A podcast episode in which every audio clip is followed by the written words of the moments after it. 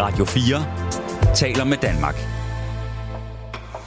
Velkommen til Fremkaldt. Din vært er Claus Elgaard. Det er de bedste af de bedste, der er på banen ved VM i fodbold for Danmark. Og for at komme dertil, skal der både talent, disciplin og en kompetent fodboldopdragelse til. Jan Mikkelsen har arbejdet med adskillige af de danske VM-stjerner. Han har været med til at forme dem både som mennesker og som fodboldspillere, som landstræner for DBU. Han har selv spillet på landsholdet og været professionel i udlandet. Her fortæller Jan Mikkelsen om fremtidens fodboldspiller, hvad det vil sige at have talent, og hvad der egentlig skal til for at slå igennem og gå hele vejen. Jan Mikkelsen er gæst i Fremkaldt. Du lytter til Fremkaldt på Radio 4. Jan, prøv at fortælle, hvad er det job, du skal til at starte på i DBU? Hvad er det, det går ud på helt reelt? Jamen, det er en øh, kombineret stilling, hvor jeg er landstræner for U20 herrer og U23 kvinder. Og det er for at øh, optimere transitionsperioden for de spillere, som ikke lige kommer med på kvinde A eller kommer med på U21 herrer. Og det er jo et af de der øh, begreber, som I, som I bruger så meget. Altså øh, øh, transitionstræner og transitionsakademi og alt muligt. Hvad er det der transition for noget? Jamen, det er en overgang jo, altså hvor man øh, skal etablere sig som seniorspiller på, på den internationale scene, og det, det lykkes jo ikke for alle i første omgang, og så er det jo vigtigt, at man må have, have forskellige platforme, hvor, hvor de kan blive ved med at blive matchet på, på højt niveau. Men når man så kommer ind og skal arbejde med de dygtigste i Danmark, fordi det er det jo nu, det er nogen, der er på landshold, hvad, hvad, er, så, hvad er så hovedopgaven? Altså, hvad, hvad er din arbejdsbeskrivelse egentlig? Hvad går det ud på? Min arbejdsbeskrivelse, det går ud på, at øh, jeg skal scoute, og jeg skal matche, øh, selektere eller udvælge, i samarbejde med selvfølgelig med de andre landstræner, som, som er lige, øh, kan man sige, lige har givet slip på nogle af spillerne, og så selvfølgelig, som jeg sagde, U21, mm. øh, landsholdstræneren øh, Jesper Sørensen, og så øh, Lars Søndergaard fra, fra Kvinder A. Dem skal jeg jo selvfølgelig samarbejde med i, i, i forhold til den pulje spillere, som er interessante i forhold til at kunne på et tidspunkt komme på Kvinder A, eller først og fremmest U21, og så senere på det danske A-landshold for herre. Så, så det er jo det der, de spillere, som er i en overgangsfase, og som, øh, som stadigvæk skal matches og holdes, holdes øje med. Og, og min rolle bliver selvfølgelig også at, og samarbejde mellem de forskellige øh, instanser, ikke? Øh, kvinde, mænd, eller, eller, eller U19 og U21, U21, 23, ikke? Så, så hele tiden være det bindeled imellem øh, de forskellige afdelinger og forskellige hold. Når, når man træner det, du træner, øh, er man så lagt under det system, som DBU har valgt at spille under? Altså kan du komme ind og sige, nej, jeg vil gerne spille øh, 4-4-2 eller en anden system eller et eller andet, eller får du at vide med det samme, nu spiller vi det, fordi vi skal udvikle nogle spillere, der kan glide ind på, på Kasper Julmans øh, landshold, eller hvem der nu træner dem til den tid? Det er noget, vi har taget til samtalen. Det, det er klart, at øh, DBU har en, en spillestil, som man selvfølgelig er med til at præge i forhold til samtaler, og øh, jeg ved, at vi skal i gang med øh, ligesom at lave en, øh, en, en ny rød tråd 2.0 i forhold til netop, at alle landstrænere på, på både kvinder og, herresiden mødes og netop diskuterer, hvad gør vi i de forskellige faser, hvad gør vi, når vi, når vi øh, er, øh, er i boldbesiddelse, hvad gør vi, når vi skal forsvare og presse osv. Så, så det er jo en, en del af at være landstræner, det er også, at man ligesom er en del af et team jo, øh, som jeg egentlig dybest set øh, er rigtig, rigtig glad for, at mm. man kan spare med nogle rigtig dygtige kolleger. Men selvfølgelig er der mulighed for, at jeg kommer med nogle input, men jeg kan ikke komme med min egen spillestil. Altså, så var jeg ikke blevet valgt som, som landstræner, fordi øh, det er et, et, et del af, kan man sige, en proces, man er med i, og hele tiden udvikler imod.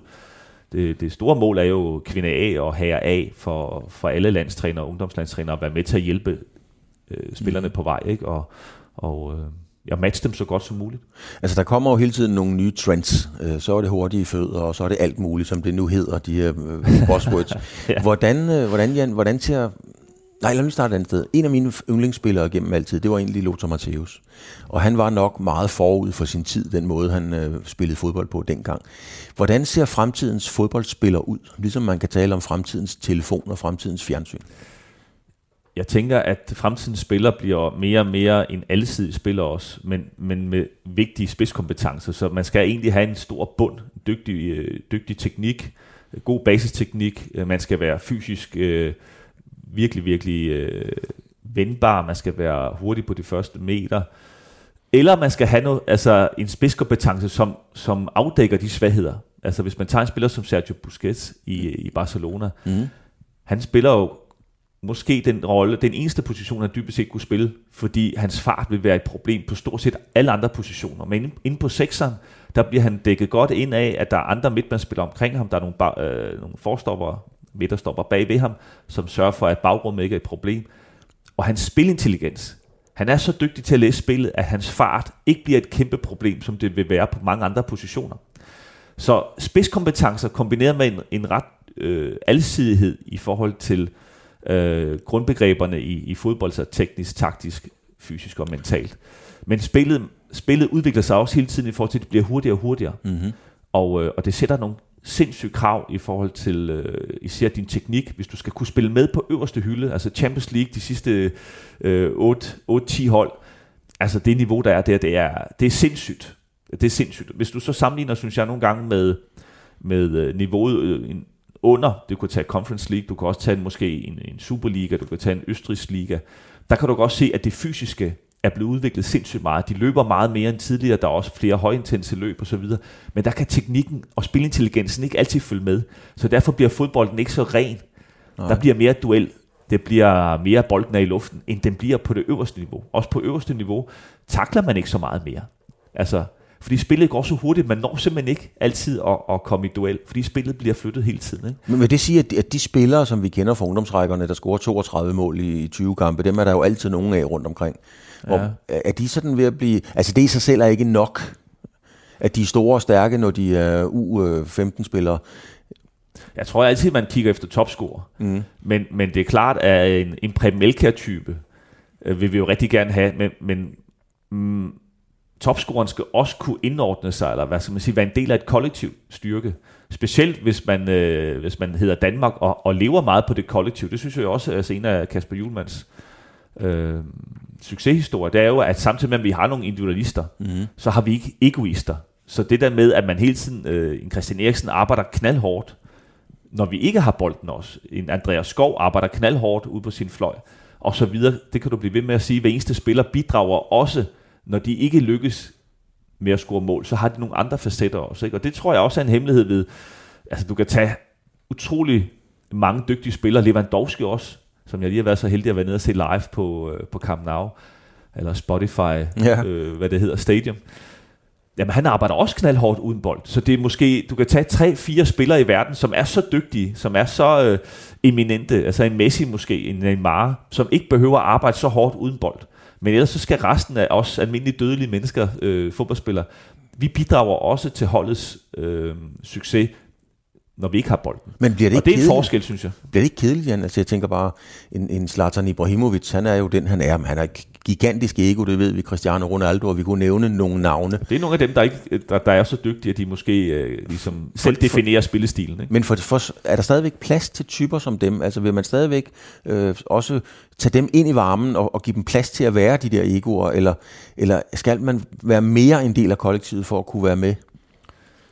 Altså, jeg synes, der er en kæmpe forskel på at være egoist og så være individualist. Altså, vi vil jo allerhelst have fantastiske spillere med kant og med styrke og alt andet, som, som en Zlatan, ja. som han er nu. Altså, nu er han jo sådan en alfaderlig figur i Milan, hvor han jo klapper de andre og roser dem, og sådan, fordi han ikke spiller så tit nu, han er hele tiden skadet. det, det hænger nok sådan sammen. Men altså, jeg, jeg tænker da også, at man bliver klogere. Altså, en, en Zlatan, der var 19 år, mm. er, jo, er jo slet ikke den samme person, som han er nu, fordi han har måske også lært noget undervejs af, nogle erfarne spillere, og, og kan se, at han kan gøre en forskel ved at netop at anerkende og rose og støtte unge spillere. Det er bare ikke altid, man har den øh, intelligens eller erfaring, når man er en ung spiller på vej op, og man er jo også måske sådan meget opsat på, at man selv skal lykkes. Når man så er lykkes, så har man måske mere overskud til at hjælpe andre, ikke? Når, man, når man ligesom selv er, er kommet på tronen. Altså jeg synes, at der skal være plads til mange forskellige typer, men det er klart, at man skal være i god tro. Altså mm. på den måde, at man skal jo ikke spille for sig selv, eller sparke på mål, når, man er, når der er en kammerat, der står bedre præsteret. Altså, så holdet er jo altid det vigtigste. Ja, men jeg synes bare, at når man kigger, hvis man så ud og ser en Superliga-kamp, Øh, ja, sådan generelt selvfølgelig kan man godt lige komme i tanke om en dribling. Jeg, jeg synes bare ikke, jeg ser mange danske spillere drible udenom nogen. Altså næsten siden uh, Morten Bisgaard og Thomas Thorninger. Altså der er jo ikke mange, ja. der dribler, og dig for eksempel, ikke? jeg er nødt til at pege på mig selv, det er ret skuffende. men man ser ikke ingen mange uh, drible Nej. udenom. Ingen gang Christian Eriksen, nu spiller han så ikke i Superligaen, men, men han dribler jo heller ikke forbi nogen Nej. i den forstand. Nej, men nu, nu så jeg Mbappé i går. Det gjorde han trods alt. Ja. Øh, så der, altså, der, er jo, der er jo nogle typer, men det kræver ekstraordinære færdigheder, fordi spillet er blevet så kompakt. Altså netop i form af noget af det, jeg, jeg, jeg prøver ligesom at i talsætte. Alle angriber, alle forsvar. Og det er jo den store forskel. Hvis du ser en kamp fra 70'erne, ser for eksempel VM-finalen fra 74, der er jo 20 meter imellem kæderne, og der er ikke alle, der gider at komme med hjem og sådan noget. Det gør jo, at der er mega meget plads. Mm. Men hvis du giver en Mbappé, du giver en Christian Eriksen for meget plads, så, så, så kommer der chancer. Det kan godt at de ikke scorer på hver eneste chance, men, men en Mbappé, hvis du ikke er kompakt omkring ham, og egentlig kan løse det igennem måske, at øh, flere spillere i en zone, øh, en zoneforsvars øh, organisation, mm. jamen, så, så er du ude at skide, fordi han er så meget dygtig og individuelt. Ikke? Og det, dem er der, det er jo de, de spillere, der er i. Neymar er jo det samme, at der kommer dobbeltdækning på ham. Når han får bolden ud på kanten, så er det jo ikke kun én spiller, der går i pres på ham. Så kommer der måske en, øh, en øh, midtbane, en sekser, der kommer ud og laver et støttepres også, fordi man ved, at han er så dygtig, at man kan, man kan ikke klare sig alene. Og derfor er det jo det der med det kollektive. Hvis du møder øh, Brasilien, Tyskland, de, de helt store hold, hvis, hvis du som Danmark ikke arbejder som et kollektiv, så er vi jo ikke i nærheden at skabe de resultater, som vi har været sindssygt dygtige til at skabe i mange år. Ikke? Bliver der plads til, til de instinktive fodboldspillere? Man kan sige, jeg, op, jeg har altid opfattet Michael Laudrup som en meget intelligent fodboldspiller, og hans bror Brian Laudrup som en instinktiv fodboldspiller. Mm. Hvis man skal passe ind i, i det der og, og kunne læse spillet, systemerne og det hele, er der så overhovedet plads til dem, der spiller instinktivt fodbold?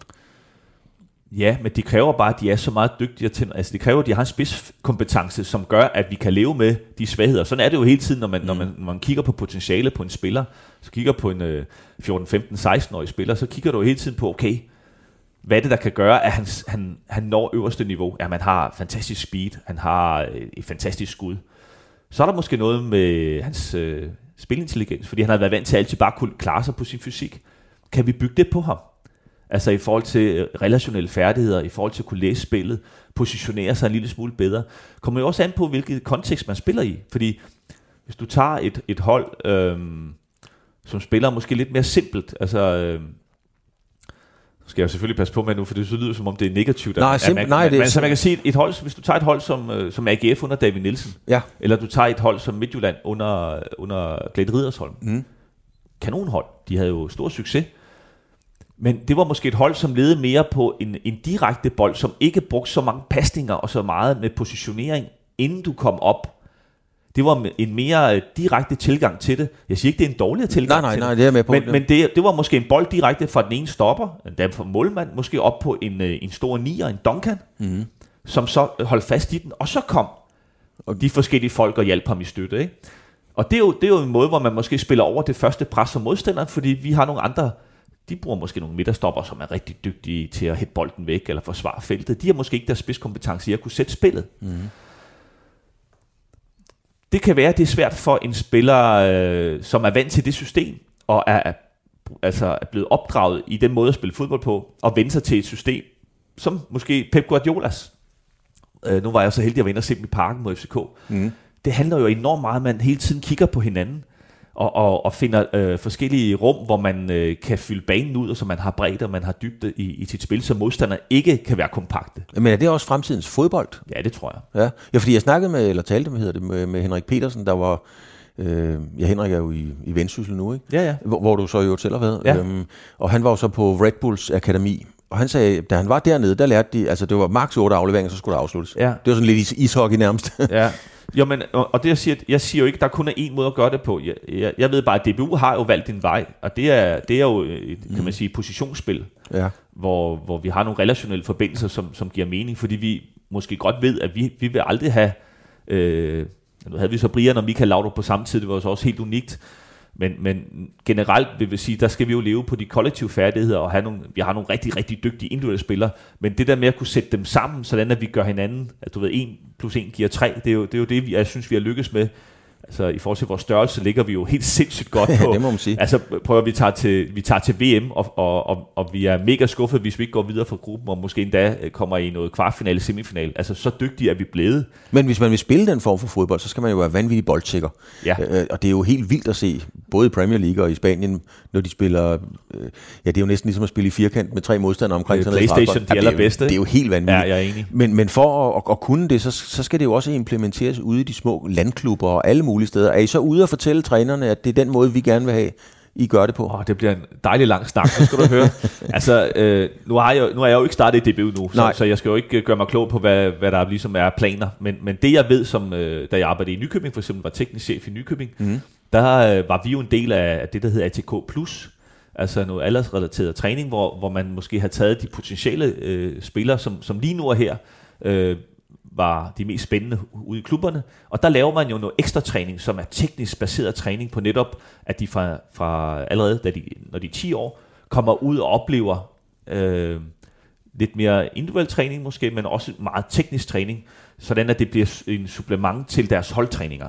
Og det er jo for eksempel bare en måde at gøre på, at man øh, prøver at løfte niveauet ude i, i de små klubber, men også give noget til spillerne, sådan at de oplever, at de kan få tilbud om en ekstra træning, altså ikke kun måske have to gange træning om ugen, men så får de en tredje træning, hvor, øh, hvor det kan være, altså nede hos os var det jo NFC, altså kan man sige, den største klub i området øh, på Lolland Falster, som gjorde det. Jeg ved, at øh, nu hvor jeg er i Birkerød, inden jeg starter i DBU, der har vi et samarbejde med, øh, med Lønby og FCK og så videre. Altså vi har øh, FCK som samarbejdsklub, så kommer de ud og, og både giver supervisioner, men også arrangerer specifik træning Ja. til, til spillere, der har lyst til, som kan og har lyst til lidt mere. Så det skal hænge sammen, det hele. Altså. Ja, ja, det er klart, og jeg, jeg, jeg, jeg, vi, altså, vi laver et kæmpe stykke arbejde, men, men selvfølgelig er det noget der, altså jeg tror, der hvor vi kan flytte os rigtig meget i forhold til øh, Tyskland, øh, Frankrig, de helt store lande, det er måske vores børnetræning. Holland, Mm.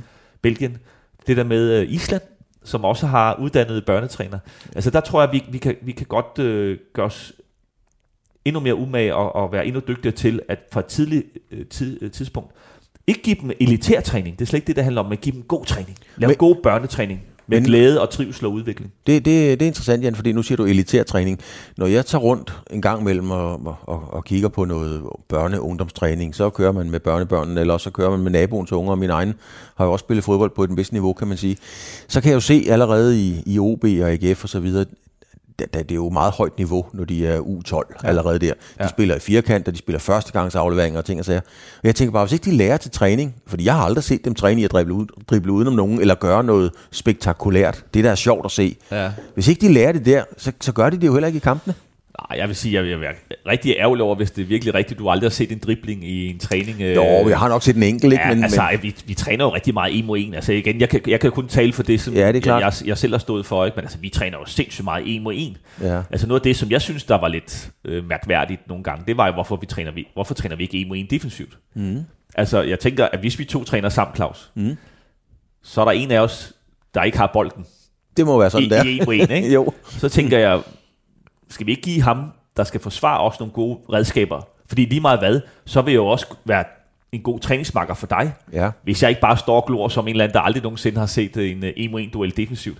Så det, det var noget, det jeg, jeg selv øh, skal man sige, var fortæller for i de klubber, jeg har været. Det er masser af en mod en, masser af fokus på ham, der har bolden, men lad os nu også lære ham, der skal forsvare, fordi så får vi jo mere kvalitet i de der en mod en dueller. Mm. Så bliver det lidt sværere for dig, og derfor skal, skal, du, så skal du øh, dygtiggøre dig og, og finde på noget nyt. Så kan nytter ikke noget, du laver en samme find hver gang, vel?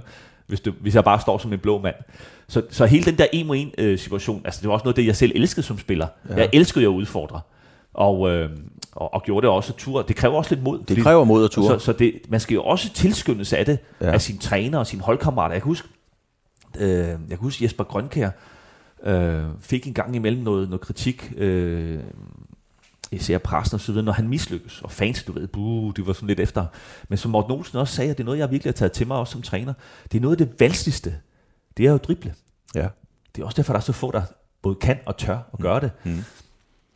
Og derfor så skal man som holdkammerat også tilskynde. Men det, man skal lære, det er, hvornår skal jeg drible, og hvornår skal jeg spille. ja, det er jo intelligensen. i- Og, og det er det, jeg mener, det kan Ja. ikke stå alene. Altså, øh, de bedste spillere, det er jo også dem, der ved, at nu har jeg driblet en, så har jeg skabt noget overtal, så er der ubalance hos modstanderen. Bum, Ja. så bruger jeg det til at lave en bande, eller jeg bruger det til at spille en, en holdkammerat i himlen. Dem, der bare dribler altid. Jeg synes, Neymar nogle gange har lidt af det, hvor det bliver meget ineffektivt. Mm. Fordi man dybest set godt ved, at han lukker sig ind i nogle lommer, fordi tit så, så skal han ikke bare have en eller to. Han er så også rigtig god til at gøre det. jo, jo. Men, men det er svært tre og fire, det, det bliver vanskeligt. Ikke? Der skal du øh, have en Lionel Messi-dag på ja. Ja, ypperste, ypperste niveau. Og det, altså, jeg siger ikke, at Messi ikke kan gøre det, men hver gang det er jo svært. Ikke? Så den der spiller, som kan lykkes at drible en, næsten to, og så spiller man sin kammerat i himlen. Det er jo der, hvor man kombinerer det individuelle med det relationelle. Og det er det, jeg mener, der, det er jo der forskellen er på en egoist og på en individualist. Men, men, men når vi snakker om fremtidens fodboldspillere, øh, så er det klart, at de der ting vil være gode at kunne også, det er klart, men, men, men der er ikke plads til, at man er sådan en midtercirkelspiller, ligesom øh, Jan Mølby eller Laudrup måske var, og så videre. Altså jeg ved, jeg, fordi jeg, jeg, jeg var engang med til at lave et interview med, med, med Grøf. Han sagde jo direkte. Ja. Uh, han sagde direkte, han sagde, jeg er ligeglad med, at Michael rører bolden én gang i kampen. Jeg er fuldstændig ligeglad. Ja. Den ene gang skal han bare spille Romario fri. ja, ja. ja. og, og Grøf, det, det interview vil jeg, vil jeg rigtig gerne have været en del af, Claus. Det er, det er faktisk meget ærgerligt over, jeg, jeg har aldrig mødt ham. Min far mødte ham et par gange. Ja, det, ja, det, jeg har det, talt det, meget, ja. meget pænt om ham. Ja. Og Grøf er jo en, en legende for os træner, ikke kun som spiller, men selvfølgelig også som inspirator, mm. netop til at udtænke øh, nogle forskellige øh, måder at angribe fodbold på, og han havde jo den der offensiv tilgang til ja, det, at dominere, ikke? Som, som jeg synes øh, øh, var fantastisk under Morten nogle gange. Jeg ved godt, at så blev vi anklaget for at spille lidt på tværs og sådan noget, men det der med at dominere, det er fantastisk som spiller. Mm. Han følelse af, at man ved, nu kommer vi ind, og, og vi skal styre spillet. Vi kommer til at eje bolden. Det var jeg så heldig at, at, at være en del af i AB og i Panathinaikos i hamkamp, not so much. der, der, Ståle havde lidt anden øh, filosofi. Øh, jeg forbandede Ståle nogle gange, når man løb der på tværs, og tænkte, hvordan fanden øh, føler jeg, at jeg, jeg spiller fodbold på et eller andet tidspunkt, ikke? at jeg ikke går til atletik. Men det er, jo, det er også en del af, det er jo en del af professionel fodbold, Claus. Ikke? Det er jo også nogle gange, man må erkende, at, at hvis vi prøver at have bolden for meget i dag, så tager vi. Fordi så det giver vi bolden i omstillingerne væk, og så, så tager vi. Ikke? Ja. Så det handler om, professionel fodbold handler om at vinde. Det gør det ikke i ungdomsfodbold. I ungdomsfodbold, der synes jeg, det handler om at udvikle og give spillerne nogle færdigheder. Og en af færdighederne kan godt være på sigt at have lidt mere vinderinstinkt i nogle af dem, der måske øh, ikke rigtig kan vurdere, hvornår skal jeg drible, hvornår skal jeg spille, hvornår, altså de der ting, sådan at vi får et resultat, når man nærmer sig U17 og U19, hvor det bliver mere kompetitivt. Ikke? Øh, jeg synes jo nogle gange, det, det for tidligt bliver kompetitivt. Altså nogle gange, jeg husker nogle gange, jeg var også se noget U8, U9-bold, hvor, hvor, hvor, hvor trænerne eller forældrene sådan helt i misforståelse. Spark den væk, skyd den væk, du ved. Ja, og, øh, altså, øh, nej, tag den da, altså, prøv da at tage en god første berøring. Hvis det går galt, hvad så? Jamen, det altså, er jo altså, lige præcis det, Og så på 17 og 19 nogle gange, hvor jeg tænker, ah, det må godt være, det må godt betyde noget mere, man har vundet en U19-kamp, fordi der er man altså meget tæt på, at ja. man skal netop i transition, hvor det gælder noget, hvor det er arbejdspladser, vi spiller om, hvor det er mange penge også. Altså, det, det må man også sige, det, det bliver det mere et job, ikke? Jo, jo, det er jo øh, klart. Det er det altså ikke på u 8. Nej, men, men man ser jo netop på u 8, Jan, altså, ja. at, altså, børnene har jo, øh, har jo, altså de får jo nogle gange berøringsangst med den bold, fordi allerede når ja. den er på vej til at trille hen mod dem, så er der jo nogen, der råber, ja. spark den væk! Ja, ja. Og sådan nogle det er forfærdeligt, det er forfærdeligt. Og, og man kan jo se i øjnene på ungerne, at de bliver fandme ja. bange, når ja. den der bold kommer, ikke? Ja. Jeg har kæmpet imod det, alle de klubber, jeg har været, hvor jeg har haft lidt at sige. Altså, jeg har kæmpet imod det, og jeg kommer til at gøre det øh, altid, og jeg vil sige, det kræver jo øh, uddannelse af forældre også. Ja.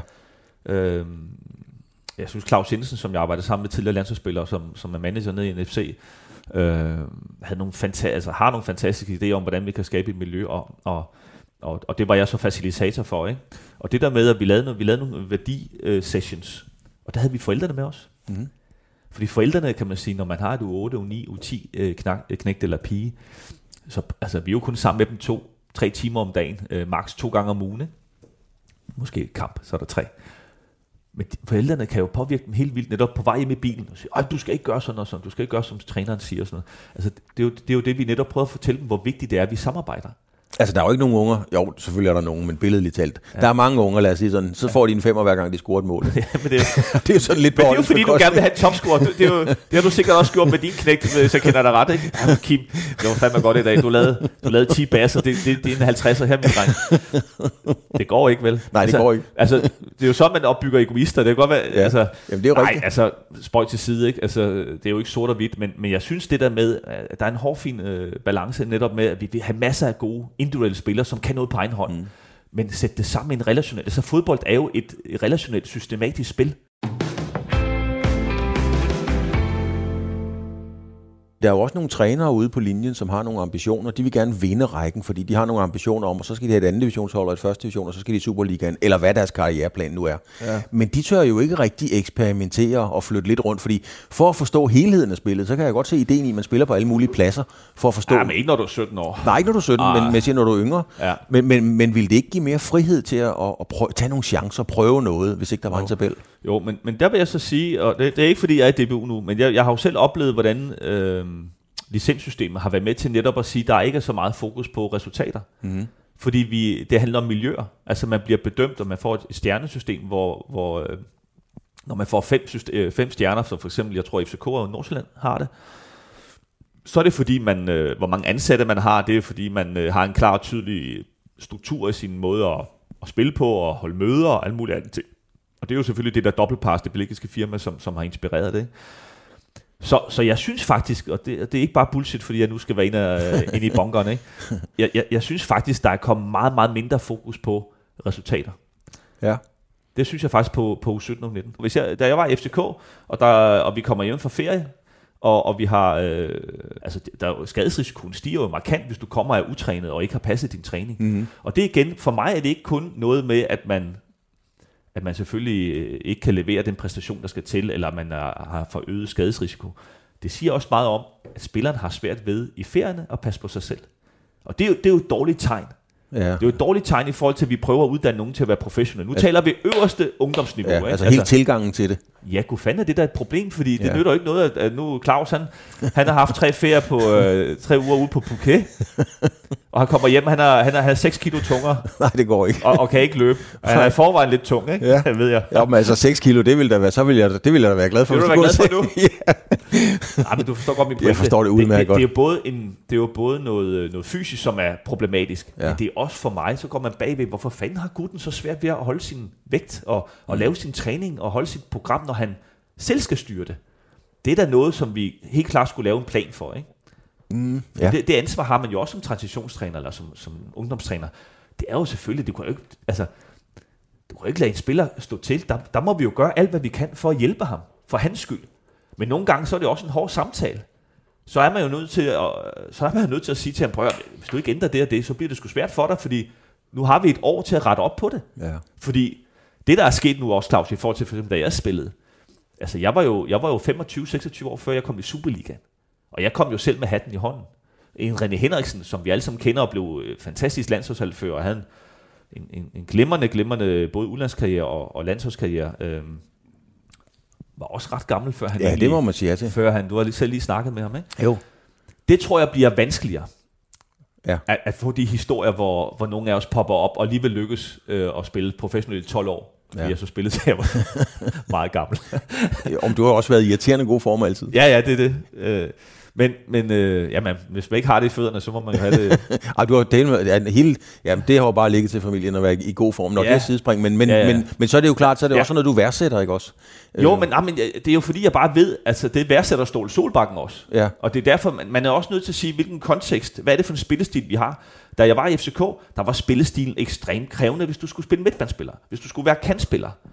Jamen, så var det kun Jesper Grønkær, du kunne slippe for nogle gange at løbe med tilbage, fordi han så havde nogle andre, det var det, jeg snakker Ja. om, så Jesper havde nogle spidsfærdigheder, nogle, nogle kompetencer, som ingen andre havde i Superligaen. Og derfor så kunne man i Champions League-kampene, så kunne man lige flytte Jesper fra kanten, så flyttede man ham lige ind i midten, hvor han kunne hvile lidt mere, mm-hmm. når de andre havde bolden. Men i, i Superligaen kunne man godt leve med ham, fordi man var så dominerende, så kunne man godt leve med Jesper, han ikke altid kom med tilbage bag bolden. Men, men for dit vedkommende, øh, sover du bedre, hvis I har vundet, eller sover du godt, hvis, hvis du kan se, at du er ved at udvikle to-tre spillere, som godt kan passe ind i et system højere op? Dine landsholdsspillere, ikke? Hvad kaldte du det? Transitionsspiller med? Ja, de, spil, de spiller ikke kvalifikationer. Nej, nej, vi, så. vi er ikke konkurrencehold på Ikke den måde. konkurrencehold på den måde. Det var jeg tidligere. Ja. Altså, jamen, altså, jeg synes, der er kæmpe forskel på, om du er øh, en udviklingstræner, hvor rollen er defineret som, at, at det her det handler om, at øh, vi først og fremmest skal matche spillerne. Ja. Jeg vil da vinde hver eneste kamp. Selvfølgelig. Men, men det som, og det skal man da også på U8. U8 skal man da gøre, altså sp- spillet ligger jo op til, at det handler om, hvem der scorer flest mål. Ja. Så det er jo ikke noget med, at man skal rende rundt og ikke at prøve at vinde. Men for mig er det bare vigtigt, at der, der er en metode, du gerne vil vinde på, og der er nogle ting, der er meget vigtigere, end at vinde på U8. Glæde, fællesskab, mm. alle spiller, øh, hvordan man snakker til hinanden. Det er meget vigtigt, om vi vinder eller taber. Når man har et U17 og U19 hold, så er de ting også vigtige. Men det er også vigtigt, hvordan vi præsterer. Ja, der begynder selvfølgelig at komme Ja, fordi alt muligt ind. der er målet jo at lave nogle, nogle spillere til første hold. Det er klart. Ja. Ja. Altså, så det, Claus, det hele skal sættes ind i en, en kontekst og sige, jamen, hvad er, hvad er vores målsætninger? Hvad er vores værdier? Hvad er vores grundlag for øh, det arbejde, vi laver? Hvordan vil vi have det sammen?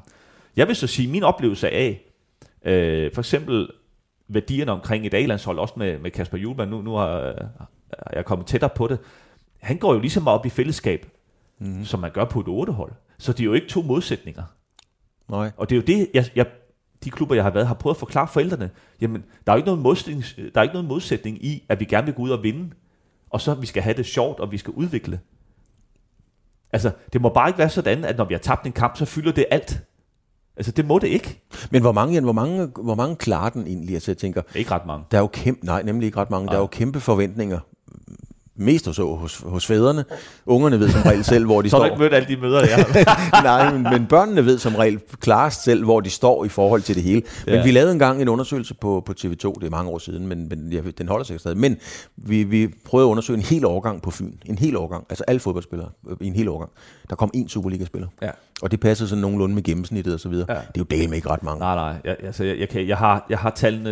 Det, jeg, jeg tror, det er lidt mere end en, ikke? Altså per årgang, men, men det, er ikke ret mange. Hvis du tager alle øh, landsholdsspillere, øh, som bliver udtaget på 16, så, så, er det jo ikke, så er det jo ikke ret mange, der kommer hele vejen op til, der er måske en 3-4 stykker, ikke? Mm-hmm. Altså så på en god årgang. Jamen, det, det er sådan, det er, og derfor det er, altså, det er jo ekstra øh, brændstof på, på bålet i forhold til, at hvor vigtigt det er, at vi også sørger for, at alle får lov til at have en god oplevelse til, til at gå til fodbold, og det ikke kun handler om at vinde, eller hvem der er den bedste, fordi der er så få, der i den sidste ende lykkes, og det, det bliver altså ikke afgjort på uge 8. Det er jeg bare Nej, nødt til at sige. Nej, hvor er det, det bliver afgjort, øh, øh, Jan? Fordi Jamen, det den- bliver afgjort for eksempel i transitionsfasen. Ja, men fordi at der er jo... Hvis man kigger på alle dem, der har været på, på ungdomslandsholdene, så er der jo ikke mange, der kommer igennem. Og mange gange, så er det jo nogle andre end dem, man måske havde troet. Ja. Det, kan godt være, ikke- det, det kan godt være, at du kan se det, men for os andre, der står udefra, der får vi øje på nogle andre umiddelbart. Ja. Så hvor er det sådan, at hvor er det, forerne bliver skilt fra bukken om? Ja, det, det er, der er jo ikke noget entydigt svar, og ligesom, der er heller ikke nogen entydigt, øh, sige, hvad, hvad kræver det at være et talent? Jamen, det, du skal have det og det. Altså, der er jo, der er jo mange måder, og altså, Niklas Bentner har gjort det på en måde, en øh, Andreas Christensen har gjort det på en anden. De er vidt forskellige typer i udtryk, i kompetencer, så, så der, altså, at være talent er jo, er jo mange ting, men der er selvfølgelig nogle, måske nogle mønstre, hvor man kan sige, det er nok en, en, en nødvendighed, hvis man skal lykkes hele vejen. Altså, jeg, jeg tror på det der med, at elske at spille fodbold, elske at træne langt hen ad vejen. Mm. Det tror jeg er enormt vigtigt, fordi øh, når det begynder at blive mere alvorligt, eller hvad som, at der er flere krav tilknyttet til det, der er en vis træningsmængde, der skal til, der er, der er også nogle gange noget nødvendig træning. Altså der er, apropos øh, min, min tid i Norge, altså så er det heller ikke sjovere at lave 15-15 løb, eller lave noget fysisk træning, vel? Altså, det er jo ikke derfor, man melder sig ind øh, som 8-årig, fordi jeg vil rigtig gerne løbe, ikke? Så går man nok i Sparta i stedet for, ikke? Det tror du er ret i. Men, tænker også dig selv, at, at det var nok heller ikke det, du synes, der var sjovt, vel? Så, og der må man bare sige, jamen det, det, det tjener et højere formål. Ja. Ja, hvis du kigger på, øh, jeg vil gerne slå Thomas Delaney af. Det vi havde, da jeg var i FCK første gang, så havde vi en, en midtbandsspiller, en skidegod midtbandsspiller. Han, han vil gerne slå Thomas Delaney af, men han løber ikke ret meget i kampene. Så, så havde vi tallene jo fra, fra Thomas, så sagde jeg, men du skal bare lige vide, at Thomas Delaney, han løber for eksempel, han løber nogle gange 13-14 km i kampene. ja. Du skal bare løbe dobbelt så meget, som, som du gør lige nu. Så kan vi begynde at snakke om det. Ja. Fordi jeg ved jo bare ståle. Og det, det er også sådan, man, man er også afhængig af førstetræneren i transitionen. Så er man jo også afhængig af, at han synes, at, at de spillere, man så bringer op, er, er gode, og det skal selvfølgelig laves i, i samarbejde. Ikke? Og der ved jeg bare, at Ståle sagde, at han er meget god ham, der, men han tøffer rundt jo. Jamen, hvor meget, hvor, Så, meget, så der må vi jo lægge noget på ham jo. hvor meget, Jan, du, du må undskylde, noget, hvis jeg engang imellem siger Allan, det er fordi, jeg kender din, jeg kendte din far, kan man Ja, sige. ja. Så det, det er ikke, jeg, jeg ved jo godt, hvem du er, så du siger det også bare lige til Er lytterne, det fordi, du synes, jeg ligner ham? Nej, I taler på samme måde. Ja, okay.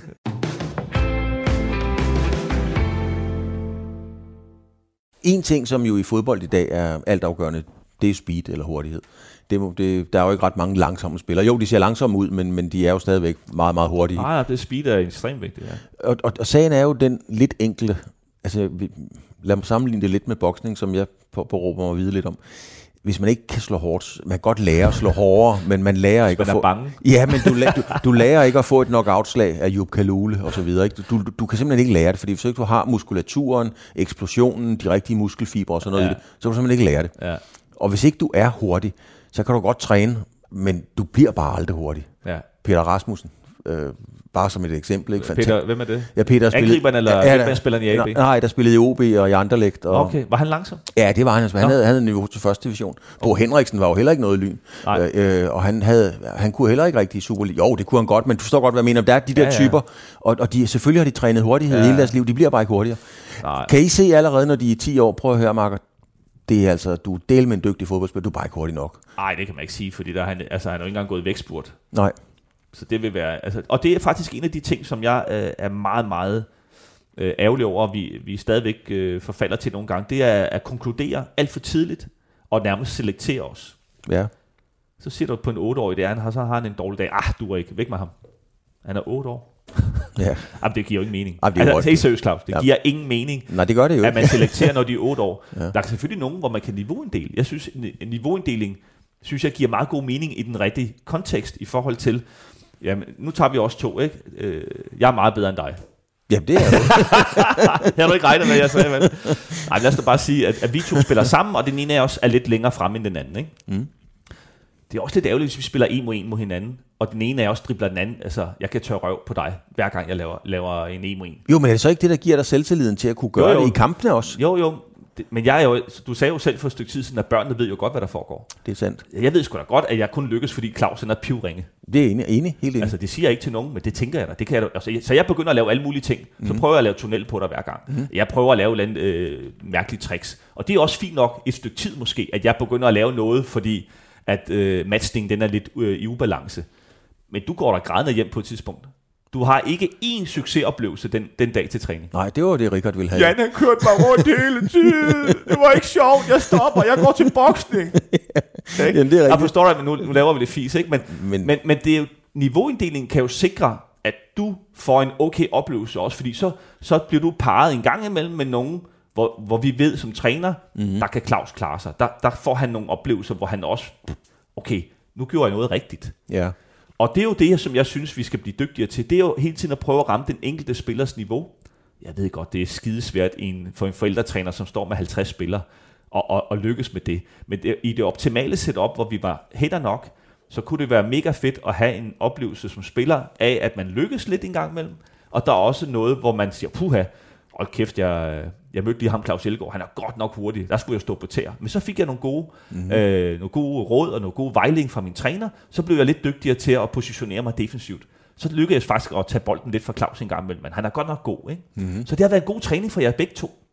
Men, men hvor, hvor, det der med at tage fejl og, og, og selektere osv., ja. Du har jo arbejdet, ja, hvor mange har du arbejdet med af dem, der, der, der er til VM nu? Åh oh, ja, men jeg tænkte faktisk på det i går, øh, i forhold til et arrangement, jeg var ude til. Jamen, jeg har arbejdet med, øh, med Joachim Andersen, jeg har arbejdet med Andreas Christensen, jeg har arbejdet med Delaney i FCK, jeg har arbejdet med Cornelius i FCK, jeg har arbejdet med Dolberg på landsholdet.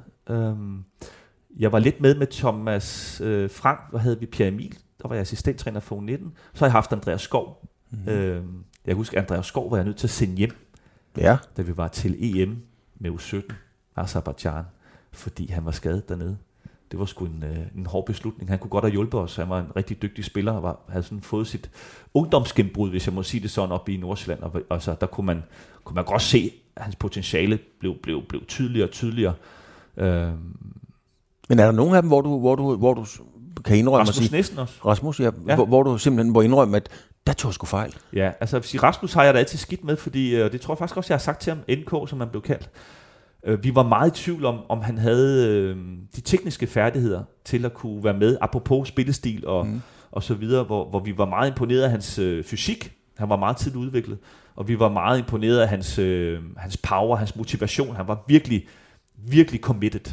Når du siger vi, hvem hvem er så vi Ja, der? men det var igen øh, landstrænergruppen, hvor vi, øh, jeg husker, vi var over at se U15-stævnet, og vi sad alle sammen og, og, og ligesom, ja, gav, gav t- øh, spillerne karakterer, og ligesom øh, evaluerede hele stævnet, og, og spillerne selvfølgelig, hvem skulle med på det kommende U16-landshold. Det var jo ikke mit ansvar, det, det havde vi jo nu 16-landstræner til, men jeg kan huske, at vi faktisk øh, diskuterede Rasmus der, og jeg tror faktisk ikke, at han kom med, før han blev U18 eller U19-spiller. Og det er en af de ting, hvor jeg synes, der, der fokuserer vi for meget, synes jeg, på de tekniske øh, færdigheder.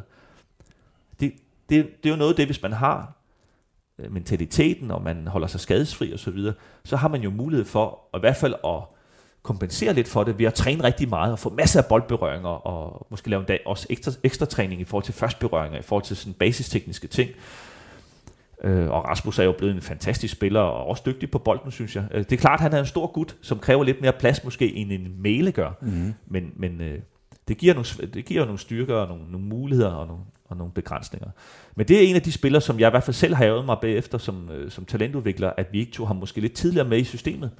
Men nu har han klaret den fint alligevel. Ja, det må man sige ja til. Øh, så, så der er selvfølgelig også nogen, som, hvor, hvor man er uenig, altså hvor DBU og klubberne måske siger, jamen hvorfor har I ikke ham med? Det kan jeg huske, de, de var også efter mig lidt en gang mellem Midtjylland, når jeg ikke tog Joachim med i starten. Men, øh, men så, så kom han jo med på et tidspunkt, hvor jeg siger, okay, nu, nu prøver jeg ham af. Så der er også et kæmpe samarbejde mellem klubberne. Jeg, jeg synes, DBU, og det, det, det synes jeg i hvert fald også, jeg selv havde, at øh, man kunne da godt være uenig om nogle spillere og så videre. Man, man kan jo ikke tage alle spillerne med. Der er jo er også en begrænsning for, hvor mange spillere man kan have med på landsholdet. Ikke? Mm. Øh, og det er gode spillere jo. Der, der er jo dygtige men, spillere rundt omkring. Så, så jeg siger, at øh, samarbejdet mellem klubberne er jo også essentielt for, for den øh, opblomstring, vi har haft med, med talentudvikling. Og, og siden Morten Olsen var med til at lave en rød tråd, så tror jeg også, der er kommet en, en større enighed omkring, ikke spillestil og sådan noget. Det, det, det er jo meget forskelligt, hvordan FCK vil spille i forhold til Nordsjælland og så videre, Horsens. Men det der med, at det er vigtigt, at vi har fokus på den enkelte spillers færdigheder, det, det, det tror jeg, alle er enige om i dansk fodbold. Ikke? Men sådan øh, rent fysisk, altså man kan se, at fysikken i mange sportsgrene har jo ændret sig meget. Håndboldspillerne, øh, kvinderne er ikke nogen skal vi sige, store kvinder mere. Det er, det er sådan meget atletiske, høje kvinder osv. De, ændret, de har simpelthen ændret fysik, øh, ganske enkelt. Vil, vil det være sjældent at se de store spillere i fodbold op foran, altså en Bentner-type, en Klinsmann osv.? Er det, er det simpelthen nogle andre fysiske sammensætninger, man skal... Eller, eller igen Ibrahimovic? Nej, det vil, jeg, jeg vil sige, det vil stadig være meget forskelligt, og der, er en, der vil være en diversitet i forhold til også spillestil. Uh, jeg tror stadigvæk, at uh, simpelthen Giroud, som scorede i går, han er jo en stor dreng. Ja. Men han er jo ikke en Cornelius også. Hvis du tager Cornelius, er også en stor dreng. Du mm. kan da godt se, at han har lidt store bevægelser, fordi han fylder selvfølgelig meget. Men han er jo ikke langsom. Han er jo ikke, han er jo ikke ukoordineret. Så jeg tror, at de store spillere, hvis der ikke har en berettelse, selvfølgelig vil det det, og, og have en kæmpe styrke i, luft, øh, i luftrummet selvfølgelig. Ikke? Men det, det kræver nok også, at de har et, et højt fundament og en høj basisteknik, så de kan spille med, så, så Cornelius også kan spille sammen med Christian Eriksen. Det nytter ikke noget, at bolden øh, bliver spillet op til Cornelius, og så forsvinder den bare hver gang. Nej. så sætter man jo ikke Christian Eriksen i spil. Så tingene skal jo hænge sammen, ikke? Altså man skal komplementere hinanden jo, ikke? En del af udsendelsen, Jan, det er jo, at øh, jeg tager et billede af dig. Øh, og det er kun... Okay, skal, vi, vi have et bad så? der, der er, øh, og det er sådan en standard, jeg altid siger. Ja. Lytterne har hørt det mange gange. Der er ikke andre end os, der kommer til at se det. det er, og det er ikke så meget, hvordan du ser ud. Nej. Fordi du er jo en... Øh, du er jo en, øh, du er en flot mand. Du er veltrænet, og, og, og uh, uh, du står... Jeg rødmer helt. Ja, men det, du, du står jo fandme snor lige, og det har, du, det har du gjort hele dit liv, og det vil du gøre til, til den dag, du ikke er her mere. Det er jeg ja. helt sikker på. Ja. Så det er ikke så meget det. Du sidder i noget sort tøj, du har håret tilbage, som du altid har, ja. og har dit, uh, dit uh, smil på. Det er dejligt. Ja. Hvad, hvad er det for en mand, der sidder der? Hvor er du i dit liv nu, i forhold til, hvor du havde håbet, frygtet, drømt om at være? For eksempel, da du løb rundt nede i Panathinaikos og var en stor stjerne. Åh, oh, det er fandme et øh, godt og stort spørgsmål. Jamen, jeg, jeg synes, jeg har det godt. Altså, vi er lidt i forhold til bolig. Nu er du oppe i vores øh, lejlighed her på Østerbro. Vi er rigtig glade for at bo her, men vi er også sådan lidt i transition af, af, altså, ja. i forhold til hospitaler og overgang nu. Ikke? Jeg tror, vi er lidt på udkig, min kone og jeg, i forhold til noget, noget nyt. Ja. så boligsituationen fylder faktisk lidt. Uh, nu har jeg fået ro på med job. Uh, har prøvet lidt nogle forskellige ting af. af uh, på trænerfronten. Nu er jeg rigtig glad for, at, at, at, at DBU øh, og jeg skal samarbejde og arbejde, og det glæder mig rigtig meget til, da jeg har lavet en toårig kontrakt. Mine børn har det godt, de er flyttet hjemmefra, min kone og jeg har det godt, så, så på den måde, som de nære ting, øh, yeah. Yeah. det synes jeg er godt. Altså, så, så jeg synes, jeg er et okay sted hen, men, men boligen er sådan lidt, og, og, og jeg er da også øh, spændt på med job, altså hvor, hvor man, øh, skal man lave det samme de næste 20 år, eller 30 år? Det er der selvfølgelig, det går der selvfølgelig at bruge nogle tanker om, og, og, men hvorfor, og udvikler mig som træner også. Altså, men når du sidder her, når du sidder her og, ja. og, og kigger på dig selv, ja. så, så ligner du, og det er jo ikke, det er jo ikke mærkeligt, du ligner jo din far. Man kan sige, altså, du, lever du hans liv? Og det er der ikke noget negativt ment i. Altså, han levede et fodboldliv. Ja. Lever du hans liv i virkeligheden? Ja, jeg lever et fodboldliv. Ja. Det, det tror jeg, jeg gør, fordi ja, så har jeg lavet noget podcast og sådan, men det, det, det hele har jo råd eller udgangspunkt i i lejen med fodbolden, og min glæde, og min egen erfaring, og, og, og det miljø, som jeg er sindssygt glad for, at jeg fik lov til at være en del af, mm. altså på højeste niveau. Ikke? Altså det at, det at have været fodboldspiller på et vist niveau, og have øh, de kontakter, og have den tilknytning til, til det univers, det glæder jeg mig over hver dag. Ja. At, at, øh, at jeg har givet mig selv chancen for at kunne have det liv. Men hvorfor ikke, prø- altså, hvorfor ikke prøve Som min noget? far fik. Ja, ja, ja. Men hvorfor ikke prøve noget andet? Jeg mener, uden at skal spørge, om du har penge i banken, så, så har du formentlig en, en, en tilværelse og en, og en baggrund og et grundlag, hvor du måske kunne gøre nogle andre ting. Det er mm. ikke nødvendigvis at købe en lystjagt og så alverden rundt. Det er ikke det, det jeg lille mener. en så. En lille en. Sådan en, en lille jolle. Men kunne det ikke være fristende at prøve, at prøve noget helt nyt? Jo, det, det, det, det kunne det også. Og det er også nogle af de ting, jeg, jeg ligesom har gået de sidste... Øh, altså jeg blev træner i, øh, i 09 startede jeg som træner, så jeg har også været træner i. Ja. i over 10 år nu, ikke på alle mulige øh, platforme, både som ungdomsudvikler i, øh, i FCK og i DBU, og så har jeg prøvet mig lidt af i, i Frem Amager, og, så der, og der vil jeg sige, der, der fik jeg da også lidt øh, nogle svar på, hvad, øh, hvad er det for nogle mennesker, man vil arbejde sammen med, hvad er det for et miljø, øh, hvor trives man, hvad er det egentlig, der gør, at man står op om morgenen og glæder sig til at tage på arbejde. Det vil jeg da sige, det, uden at gå nærmere ind i det, fordi det, det vil kræve en hel udsendelse, men, men det, der, der har jeg da også blevet testet i forhold til mine egne grænser og værdier, i forhold til, hvad, hvad der gør mig glad. Ja. Øh, jo, så, så det, det er da en stor del, synes jeg, at være voksen menneske. Det ved jeg også, du sagde til mig, da vi snakkede sammen, at, at det der er nogle tanker, vi måske alle sammen har, og siger, hvad fanden er det, jeg vil? Jeg vil sige, de tanker gjorde mig aldrig som spiller. Nej. Fordi det, det var jo en, en, det er fandme svært at sætte ord på, ikke? men det var jo en drøm, der gik opfyldelse. Da jeg fik lov til at leve af at spille fodbold, der var virkelig nogen, der ville give mig penge kun for at spille fodbold. Ja, det var drømmejobbet. Det, det var drømmejobbet. Så det, har, så det har du haft. og, og jeg vil sige, at være træner er jo tæt på, Ja. men ikke det samme. Det vil være, det vil være løgn at sige, at at være træner øh, er, Men det, men, det, er det samme som og den følelse, jeg havde som at være spiller. men det er jo også, Jan, det er jo også ikke det nemme valg, men det er jo sådan det logiske valg med din karriere, super flot, øhm, og dit talent for at, at, at kunne formidle og, og inspirere andre mennesker, så er det jo fuldstændig indlysende logisk, du bliver træner. Ja. Men, men det ændrer jo ikke på, på, på muligheden for også at kunne gøre noget helt andet. Hvad skulle jeg gøre, Claus? Jamen, jeg aner det et godt råd? jeg tænker da, jeg har potentiale til. Nu, nu vender jeg lige om i forhold til at kigge på folks potentiale. Nej, men altså, øh, podcasten der var jo et lille, et lille greb for at komme ud, og så prøve mig selv lidt af, og være, øh, du ved, mm. starte mit eget firma, og øh, komme ud og være lidt egen på egen ben, i stedet for at være en del af en stor organisation, så var det noget, jeg ligesom øh, startede op selv og lavede bag om trøjen. Hvis folk ikke kender det, så vil jeg gerne lige reklamere lidt. Det skal du have lov Men, til. men, men øh, øh, og det var sjovt. Men, men jeg vil sige, jeg elsker at være sammen med mennesker og tale sammen Mhm. mm. med dig og tale om fodbold og så videre. Så, så det, jeg vil også mangle noget på sigt.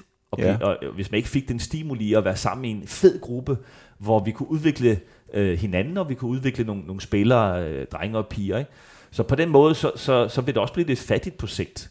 Men, men det er da klart, at, at øh, jeg har gjort mig nogle tanker omkring det her, og også, jeg er sindssygt glad for at være tilbage i, i landsholdsdragten, det vil jeg sige. Men, men er det fordi, og det er jo ikke kun dig, det er også cykelryttere, så stiger cyklen, så stiger de ind i bussen og bliver sportsdirektører, håndboldspillere bliver trænere Ja. eller sportsdirektører, og så videre, og så videre. Ja. Er, er det fordi, at man er bange for ikke at slå til, når man ligesom kommer uden for den Nej, der... ikke for mig selv. Nej. Altså, øh, jeg har faktisk haft nogle, også for ganske nylig haft nogle jobtilbud, øh, hvor, hvor jeg kunne komme ud i det private erhvervsliv, og, og det kunne jeg godt finde ud af. Altså, Ja, ja. Hvor jeg prøvede det lidt af faktisk mm-hmm. i en periode. Øh, men, men jeg må også sige, at kærligheden til, til spillet og kærligheden til, til at udvikle folk i fodboldbranchen og fodbolduniverset, trækker trods alt mest. Men øh, jeg vil sige, efter sådan en periode, som for eksempel øh, de oplevelser, jeg havde i fra mamma og så videre, så er det da noget, man overvejer, siger, men skal jeg være en del af den her verden, når man ser nogle af skyggesiderne også, ikke? Mm. Øh, hvor man måske som ungdomstræner, i hvert fald når der er i gode miljøer, øh, er lidt forskånet for de her ting, fordi man, er, man har et godt teamwork, man, øh, man er ikke øh, så presset på, på den korte bane i forhold til resultater og så videre, fordi man, så længe man laver et godt stykke arbejde og så videre, så, så må man jo også kigge på, hvad har jeg spiller til rådighed og så videre. Det er jo, det er jo noget andet, når man ryger op og har et Superliga-hold og så videre. Det skal man bare gøre op med sig selv, er det det, jeg brænder for? Ja. Øh, og det kunne det sagtens være, det prøvede jeg i Vendsyssel også, at, så der havde jeg også muligheden for, at jeg kunne godt overtage øh, Vendsyssels øh, Superliga-hold, hvis jeg ville. Men det sagde jeg nej tak til, fordi jeg kunne ikke få min, jeg kunne ikke få min kone med til Jørgen. og det har, jeg, det har jeg gjort op med mig selv. Altså jeg kommer ikke til at, at, at leve alene igen. Nej. Det gjorde jeg som fodboldspiller.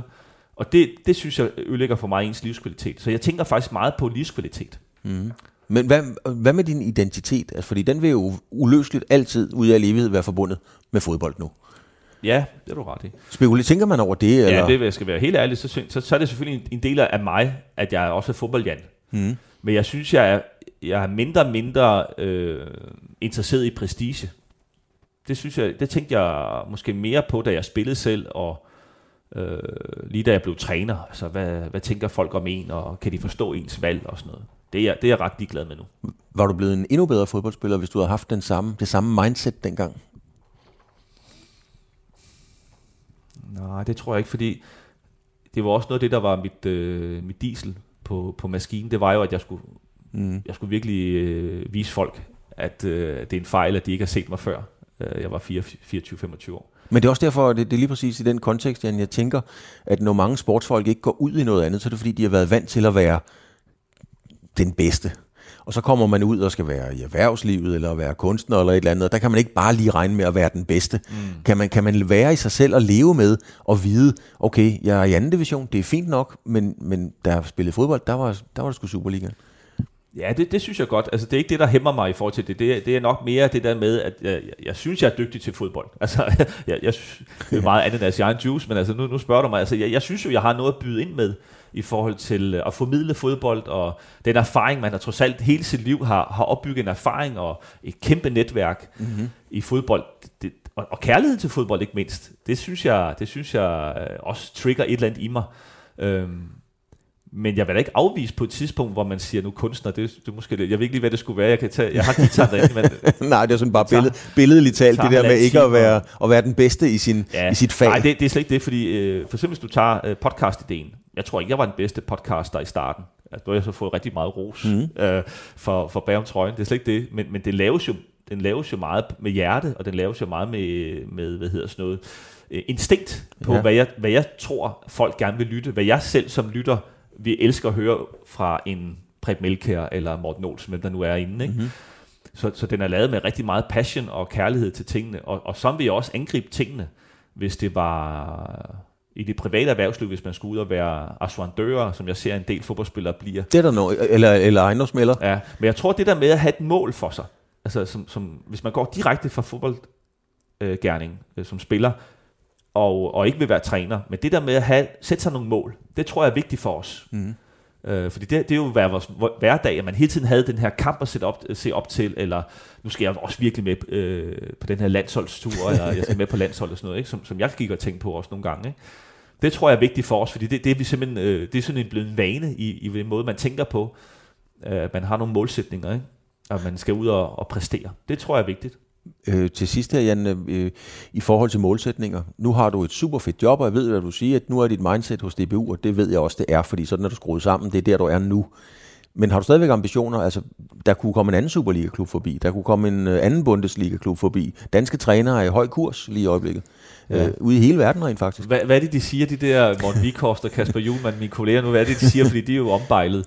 Altså, nu er jeg her, og så må vi se på, hvad der sker. ja, lige præcis. Ja, ja, men det er jo sandheden, fordi det var det også lidt som spiller. Mm. Det, det, det, er jo, det er jo skide svært at planlægge. Det må da også være din branche. Mm. Altså, det, man ved jo ikke... Øh, jeg ved ikke, hvad der kommer i, i morgen, hvis man, hvis man nu... Altså, folk... i, I min alder, der planlægger man kun til næste uge. ja, men altså, altså, jeg håber da helt vildt, at folk synes, jeg laver... Et, jeg vil da gøre alt for at gøre mig umage, for at vi får et, et, et super god tid sammen, det og mig og spillerne, hvis vi synes, at jeg er den fedeste træner, de nogensinde har haft, og har lært en masse, og, mm. og jeg samarbejder skide godt med, med de forskellige træner, som, som jeg skal øh, læne mig op af, fordi jeg, jeg skal jo gøre deres hold gode ved at lave nogle gode spillere. Så det handler egentlig ikke ret meget om, om, om mig. Det handler jo meget mere om nogle andre. Men, men hvis folk skulle synes, at jeg har noget at byde på, så må vi jo tage det til den tid. Men jeg, som jeg sagde, jeg er ret overbevist om, at det også står lidt og, og falder lidt med, at, at jeg kan få min kone med, hvis der skulle ske et, et eller andet med øh, et, et, en anden vej, end, end den, som jeg har valgt de næste to år i hvert fald. Fordi jeg, jeg har gjort op med mig selv, og det har jeg sagt nej til tidligere. Altså, jeg, jeg kommer ikke til at have... Som så mange andre trænere, de, så bor de alene øh, på Færøerne, Island, øh, Tyskland, øh, hvor, hvor man nu ser også nogle udlandske trænere, der kommer til Danmark, som mm. bor alene. Det, det, det, det er vi enige om. Det, det gør vi ikke.